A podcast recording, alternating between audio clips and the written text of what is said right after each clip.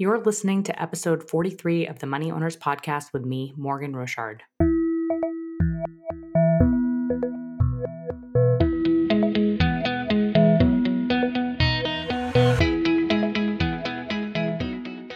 Money Owners is a podcast for people who want to be mentally and financially crushing it. This podcast does not provide investment advice, and nothing in this podcast should be misconstrued to be investment advice. If you'd like more information on Money Owners coaching, the podcast, the homework, and everything I have to offer, visit moneyowners.com. What is happening, my fellow money owners? Gosh, I'm so sorry. It's been it's been a really long time since I last recorded, and I um, my apologies. And I hope you're all still listening. I really appreciate it if you have been a loyal listener and you've been waiting for these to come out every two weeks. And then I'm telling you every three weeks. And then this time it's been a month. Um, I do have an excuse.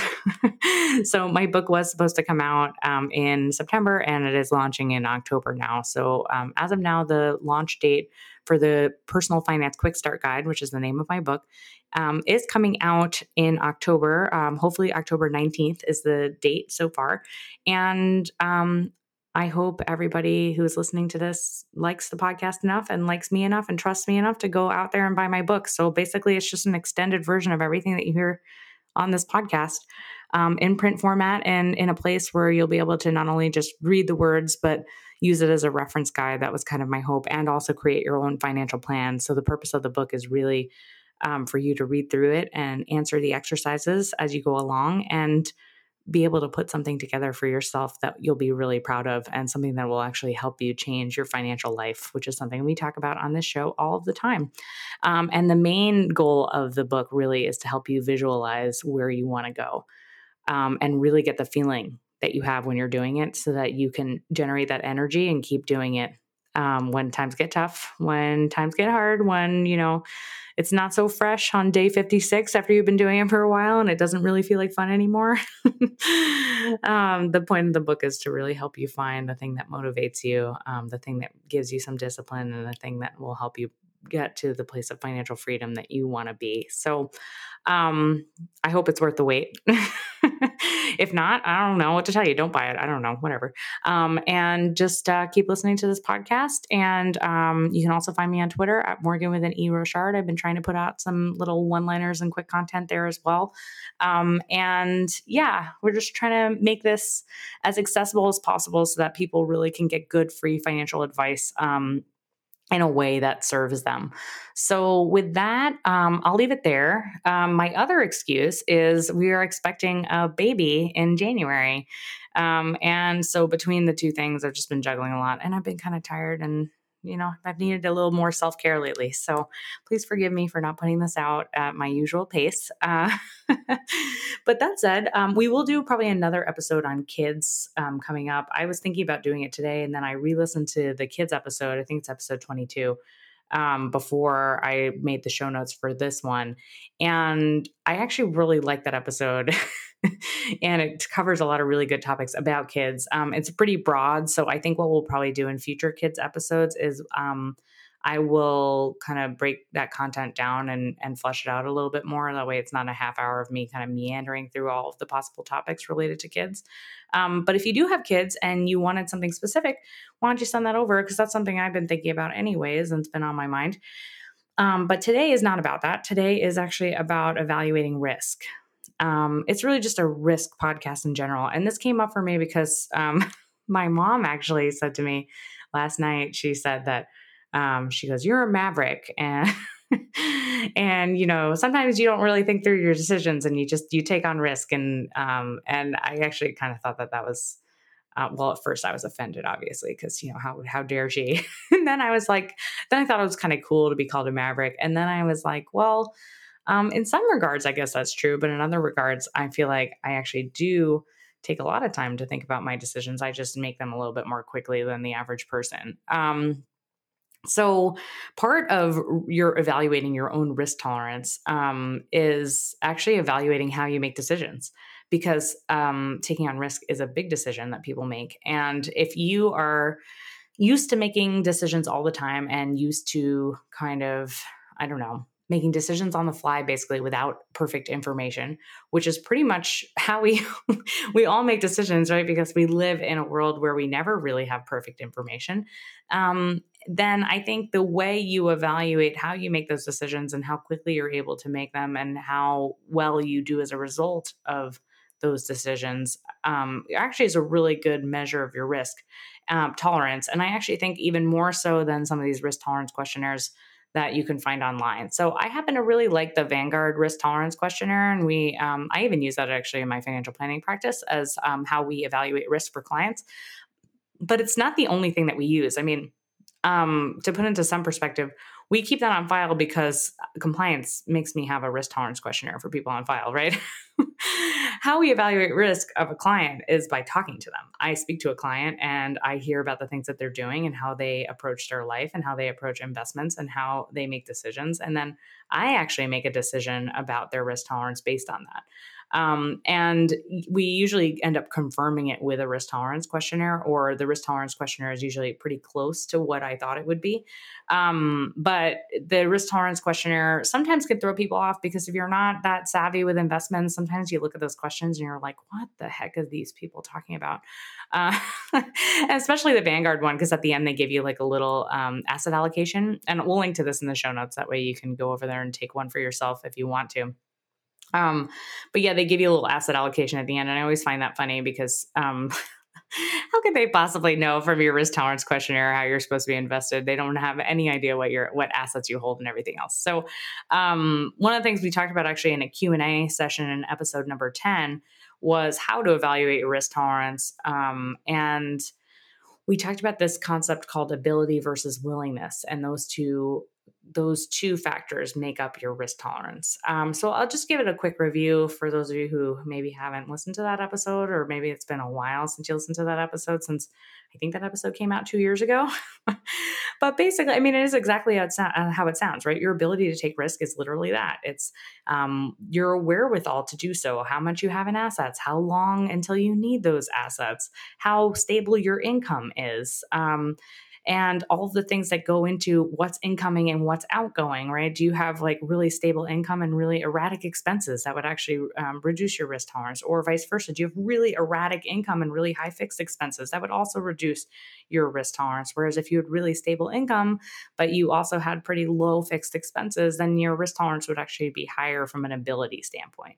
Um, so these are all things that you can think about when you're thinking about your ability. Um, also, your time horizon comes into play quite a bit. So if you need to use the money, let's say to go make a down payment on a house in two years, then you don't really have ability to take risk, right? Because assets that are risky tend to take a long time to pan out. so like you can't put your, you know, your assets 100% in Bitcoin, then go expect to buy a house in six months. Um, I know there are a lot of people who are listening to this who completely disagree with that statement because they think Bitcoin always goes up. But I mean, guys, come on, look at the chart. It's that's not true. Um, so all I'm saying, right, is you need to evaluate um, your time horizon on when you need the money versus like if you need your money only in retirement, your retirement is 30 years off, right? You have a lot of ability to take risks because not only are you putting that money away for retirement later on and you don't actually need it today, but you also have the 30 plus years to invest it. And then if retirement, let's say, is 30 years away, you also still have the period over which re- you are retired and still you need to hold risky assets in that portfolio because presumably your retirement period is still another 20 to 30 years after that, right? So we're actually not talking about just a 30 year period, we're talking about a 50 to 60 year period, depending on your age. Um, so that makes up ability. Willingness, right, is the other part. It, it's the part of risk that most people think of, right? You think of the, um, I don't know, the very risk averse um, elderly person, let's say, who, you know, they only want to put their money in CDs because they're afraid they're going to lose a penny, but and they're and they're willing to give up a lot of return to do so. Um, right? It's it's really it's literally your um your actual tolerance for an asset's movement, I would say, is what describes willingness versus the ability to do so.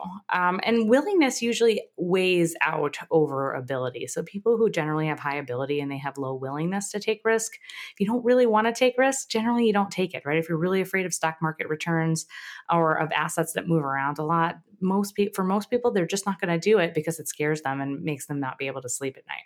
Um, and then vice versa for the people who have really high willingness, but actually pretty low ability, that also willingness tends to win out as well when it shouldn't. Um, and for those people, they end up taking on more risk maybe than they can um, and presumably a lot of the time end up in a situation that they really should never have been in. Um, so if you find yourself um, constantly in financial turmoil, maybe you need to start thinking about your ability versus your willingness to be doing some of the things that you're doing with your finances. Um, I would say whichever is lower should always win out. Um, if you have low ability and high willingness, the abilities should take over willingness, right? If you have low ability, then you just can't do it. I'm sorry.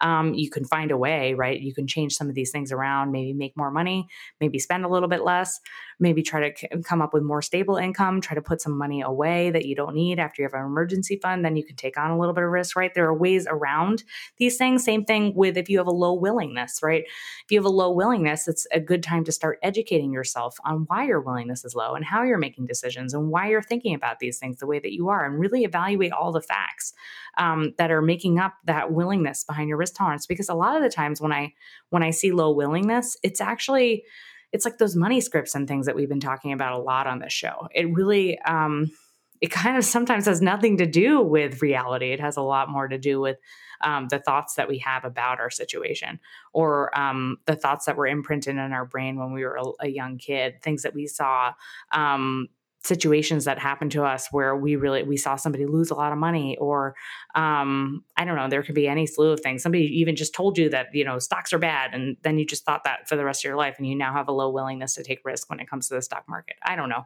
Um, i'm sure if you evaluated your own brain and you were able to come up with what was going on in there you would see that your um, your willingness in either direction of being really high or being really low is actually generally really influenced by um, some of the things that you heard when you were younger or peers who told you things maybe even in college um, you know the impressionable years the years when your prefrontal cortex are still forming still forming into what it's supposed to be um, you know before you're 30 basically. So yeah something to think about for sure.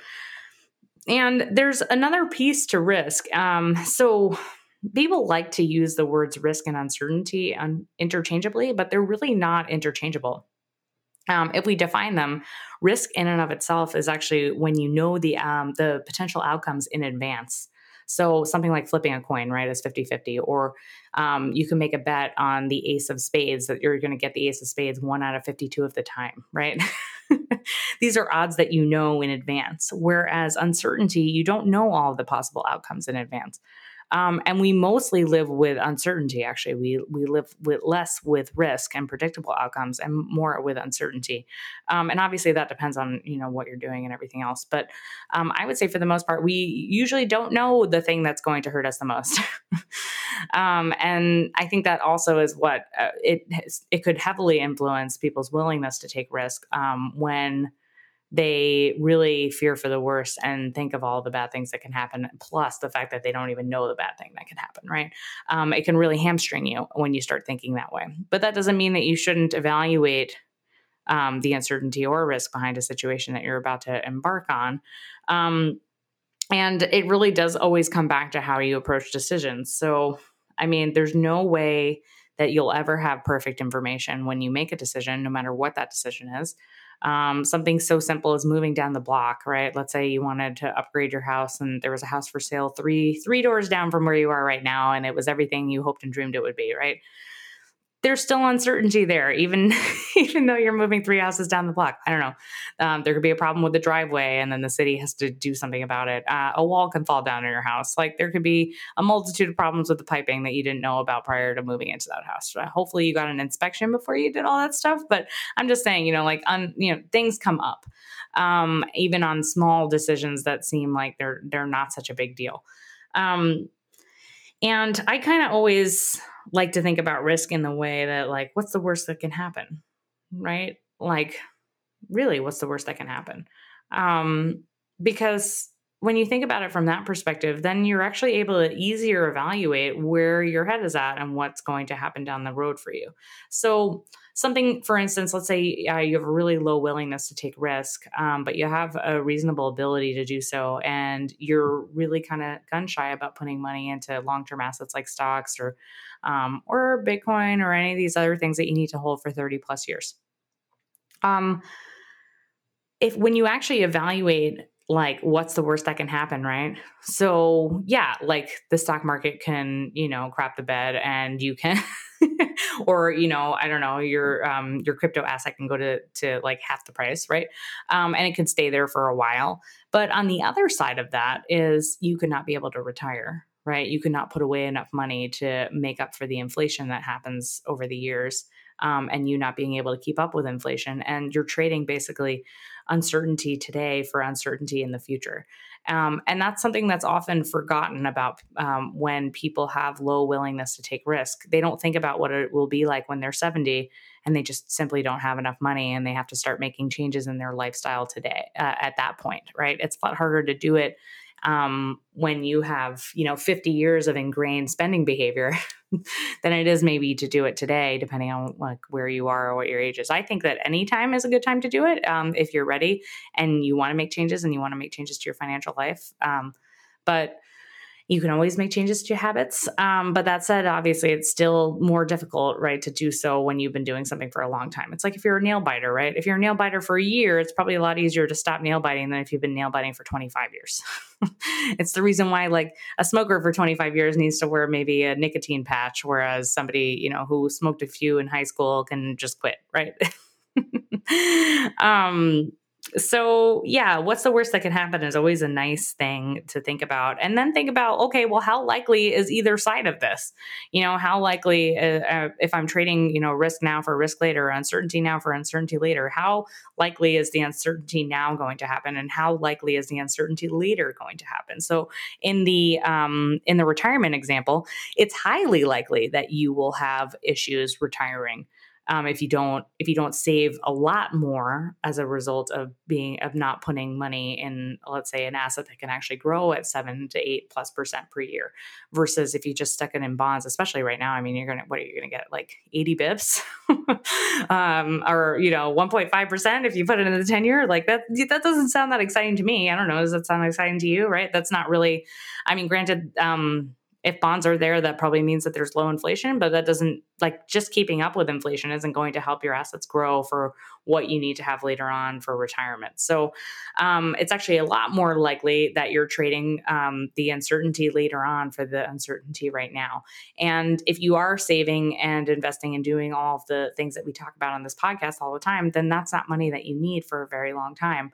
Um, in which case, it's one of those things where you need to evaluate the facts and say, okay, how can I get myself to a place where I'm able to take the risk that I need to make sure that I get where I need to go later on so I don't have that uncertainty later?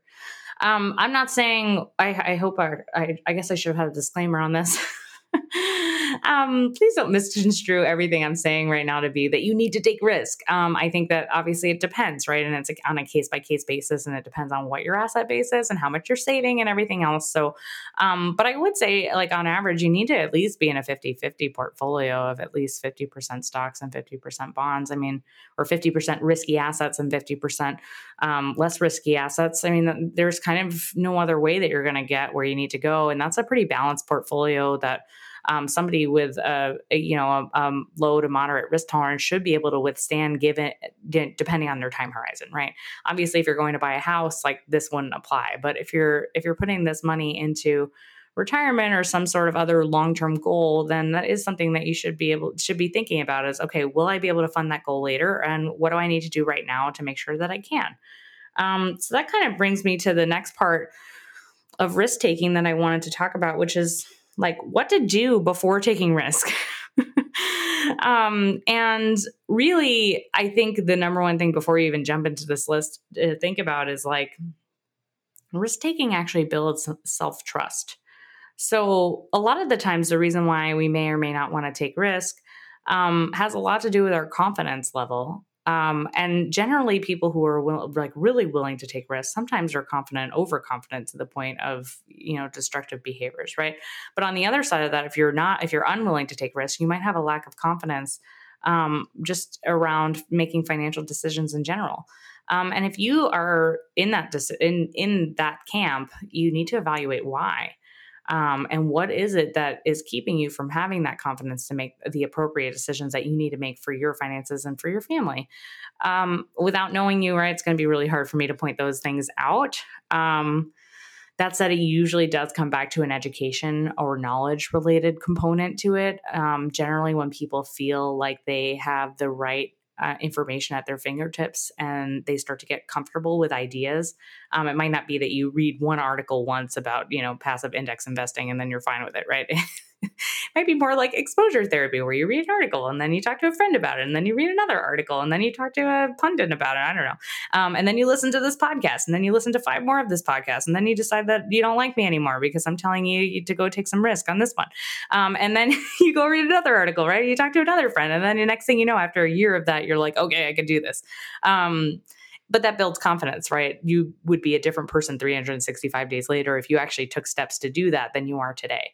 So a lot of this comes back to the first thing that we were talking about um, regarding my my book, which is you need to visualize the person that you want to be when you're making financial decisions and where you want to go and the feeling that you're going to have when you do both of those things because when you when you do that you will actually be in a situation where you're able to confidently make financial decisions and the more you're able to do that the more you're able to take on some some risks um, and really any decision making i think is risk taking um, is eh, the more you do that the more you're you're going to trust yourself that you're able to do that. And the more you trust yourself that you're able to do that you're more you're going to be able to make those decisions right? It's like a really nice feedback loop where it just keeps going where you make a decision and you feel better about making decisions. And you make another decision and you feel better about making another decision.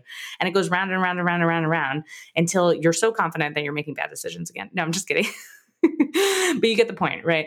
Um, so, with that in mind, I just wanted to delve into the list. So, it's really important to do the following before you take risk. One is you got to look at the facts. You just have to. You have to evaluate every situation for what it is, and you have to find the facts of that situation um, to the best of your ability right? Like, don't take all freaking day doing it. I mean, I don't mean to like gather facts from now until the end of time and, and then the decision doesn't matter anymore, right? That's going to lead to a lack of confidence and ability to make decisions. But I mean, gather enough information that you can make an informed decision about the thing that you're about to do. Um, and this really kind of goes for anything. it doesn't just need to be something that you do in regards to financial decisions. I think when you make decisions in general, right, you should get the facts about the decision that you're making. Um, and then tune into your gut the second thing you need to do is after you have the facts, tune into your gut. What is your instinct saying? Is this the right decision for me based on the facts that I have uncovered? Is this right? And then you got to tune off your gut because sometimes your instincts are wrong. um, and you kind of need to know the difference. So um, sometimes we get a bad feeling about things because of kind of thoughts we have in our head and our brain about, um, you know, how I, I don't know something like real estate for instance right? If you if all of a sudden somebody's telling you to invest in the stock market and you get a bunch of information about why you should do that and your rental property is only returning what you would get in a bank account but you're taking on all this risk doing that to make 0.8% on your on your real estate investment, right? Like the facts are maybe pointing in a different direction, but your gut is telling you do not invest in the stock market because when I was a kid, I heard that there's always money in land and that real estate only goes up in value.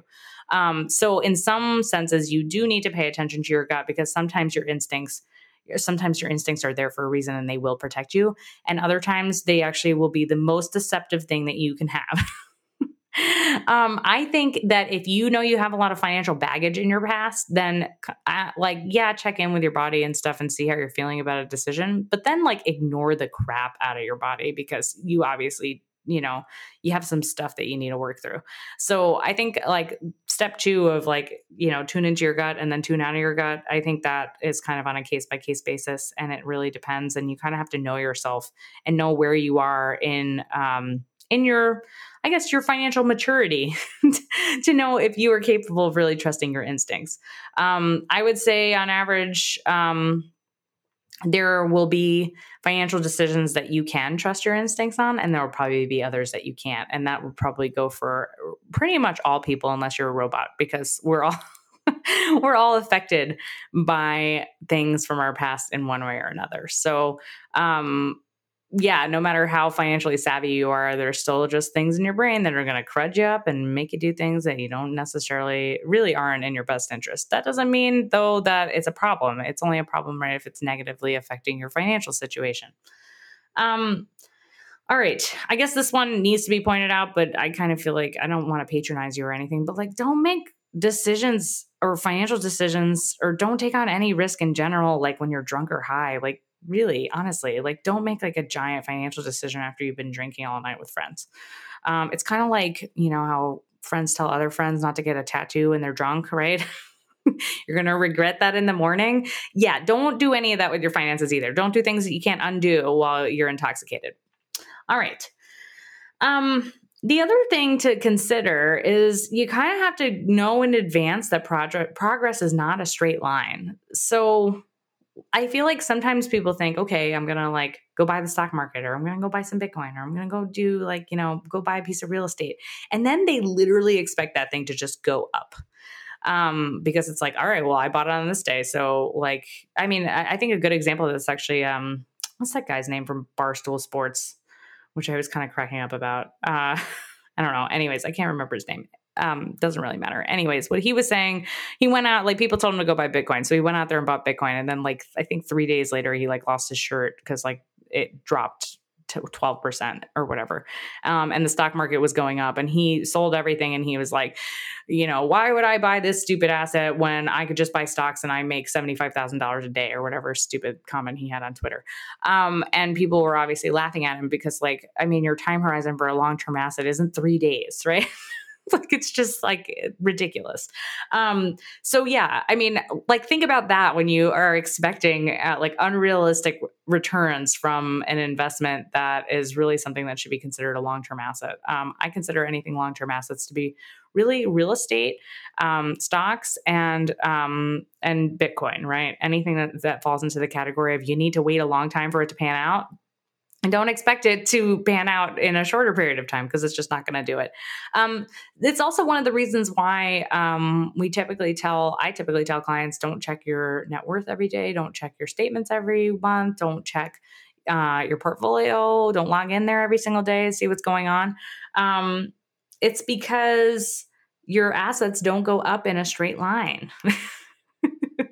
so one day they'll be up, the next day they'll be down. One day they'll be up, the next day they'll be down, right? Like three days they'll be up, one day they'll be down, right? And then you're like, obviously, when you, whatever the high water mark is, that's the number that, you know, we all want to have. It's like your portfolio is $1.2 million one day, right? It, it's always got to be $1.2 million or higher, even though like that just happened to be like one high day that you might not see for another three months. Um, so it's one of the reasons why in my practice, I evaluate net worth annually. Um, we look at um, investment returns on a quarterly basis, but we don't focus on the investment returns. It's just really more to like make sure that the portfolio is in line, um, that clients' assets haven't gone well beyond their risk tolerance over any given quarter. Um, I do the continuous monitoring for my clients, right, so that they don't have to do that. Um, if you're not working with a planner or an advisor, that doesn't mean that you need to do that. in fact, there was a study that Fidelity did where they um, determined that the accounts that had done the best were ones where people didn't they like lost their login information or they died. Um, so that kind of puts it into perspective for you right? The less you do usually the better it is. Um, and really for most people it should be a set it and forget it.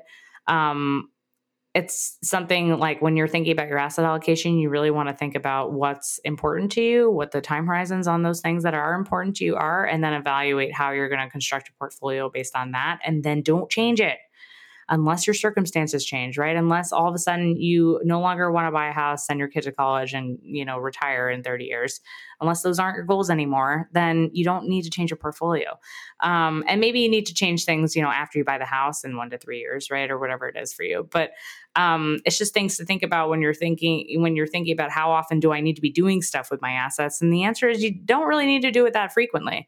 Um, and if you're the kind of person that's able to save on, let's say, um, a bi monthly or monthly um, paycheck because that's how you get paid and you're able to actually put away a portion of your paycheck like that. Um, my suggestion to you is to really do auto investing. That way you don't have to look at it and it's just being done for you. And that way you can check your portfolio once a year and just be pleasantly surprised about all the money that you've accumulated.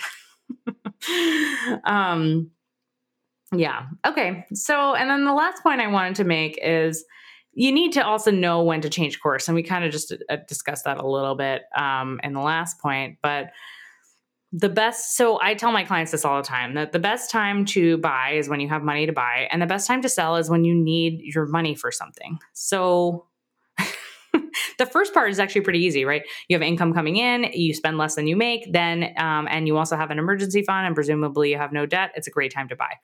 Doesn't matter where the market is. it doesn't matter. That's the right time for you to buy. The time for you to sell is a little bit more complicated, right? Um, and those that could be sometimes could be a moving goalpost, but for the most part, if when you're buying, you make a decision about uh, when you're actually going to need your money, then you can invest your money accordingly. And unless that plan changes, or unless something in your life significantly changes, um, there's really no reason for you to sell for any other reason um, beyond maybe your portfolio going outside your risk tolerance. So that gets into a rebalancing discussion, something I, I didn't really want to talk about today. So I'm not going to. But um, yeah, rebalancing would mean tweaking a little bit, buying and selling a little bit to make sure that it still matches the original asset allocation that you set and your risk tolerance and your time horizon for everything. Um, whereas, like, changing course is not a little rebalance. Changing course is like, okay, um, things have changed in my life and i now just want to like go buy a boat and sail around the out around the world for the rest of my life and i want to find a country where i can you know make that my my home domicile and now retire early and do that instead of like what you were originally going to do, which was staying in America and trying to save, I don't know, $4 million so you could retire, right? Like that would be a significant change, in which case it would require you to change how you had your assets allocated. Um, and so, yeah, I mean, in lieu of that, I mean, I think that for most people, they don't need to change course. Um, that said, though, if you're choosing assets um, that could go bankrupt or that could really go to zero, um, then you need to do a lot more monitoring, and it might require more change, like course changes, given how you're, you know, evaluating assets and that kind of thing. But I think though, you, those are kinds of the that's the kind of discussion that you need to have your, with yourself of like, am I actually evaluating this asset properly or am I nervous because it went down in price and therefore I think I need to change course because the original valuation I had for that asset didn't pan out, right? So sometimes there's there's other behavioral biases that make it really difficult to know whether or not you need to change course. And it's kind of one of the reasons why unless you're an experienced investor, we typically tell people um, and honestly, I think that experienced investors should do this too. But we do typically tell people that they should hold really diversified portfolios of companies. Um, and that doesn't necessarily mean that you have to do it in a passive way, um, but it does mean that you should hold more than like 10 you know companies in your in your portfolio or something um, and maybe diversify into different asset classes like don't maybe don't only hold stocks um, maybe don't only hold one asset class like I know a lot of people like to do. Um, so all things to think about because it'll make your life a little bit easier when you're when you're making decisions about whether or not you legitimately need to change course. Um, all right, that's all I have for you um, on this month's episode of Money Owners. Um, I will try to get these out a little bit sooner. I'm really sorry about the delay on all of this. Hopefully, I'm able to get one out in three weeks, is what I'm hoping. It will not be two weeks, but I promise you it will not be as long as this one. um, and also, um, if you have any questions or any topics you want addressed, um, please send me a note on Twitter. I'm at Morgen with an E Rochard or at money underscore owners. If you like the show, tell a friend, tell your parents, tell your sister, tell your dog, tell your neighbor. I don't know, tell anyone who has a, you know, access to a podcasting. Um, and then also, um, please write me a review. I read all of them and I really appreciate that. Um, and if you don't like the show, then I don't know what to tell you. Stop listening. Go find another show. Um, that's not my problem. All right, y'all. I'll talk to you um, in a few weeks. And thanks again.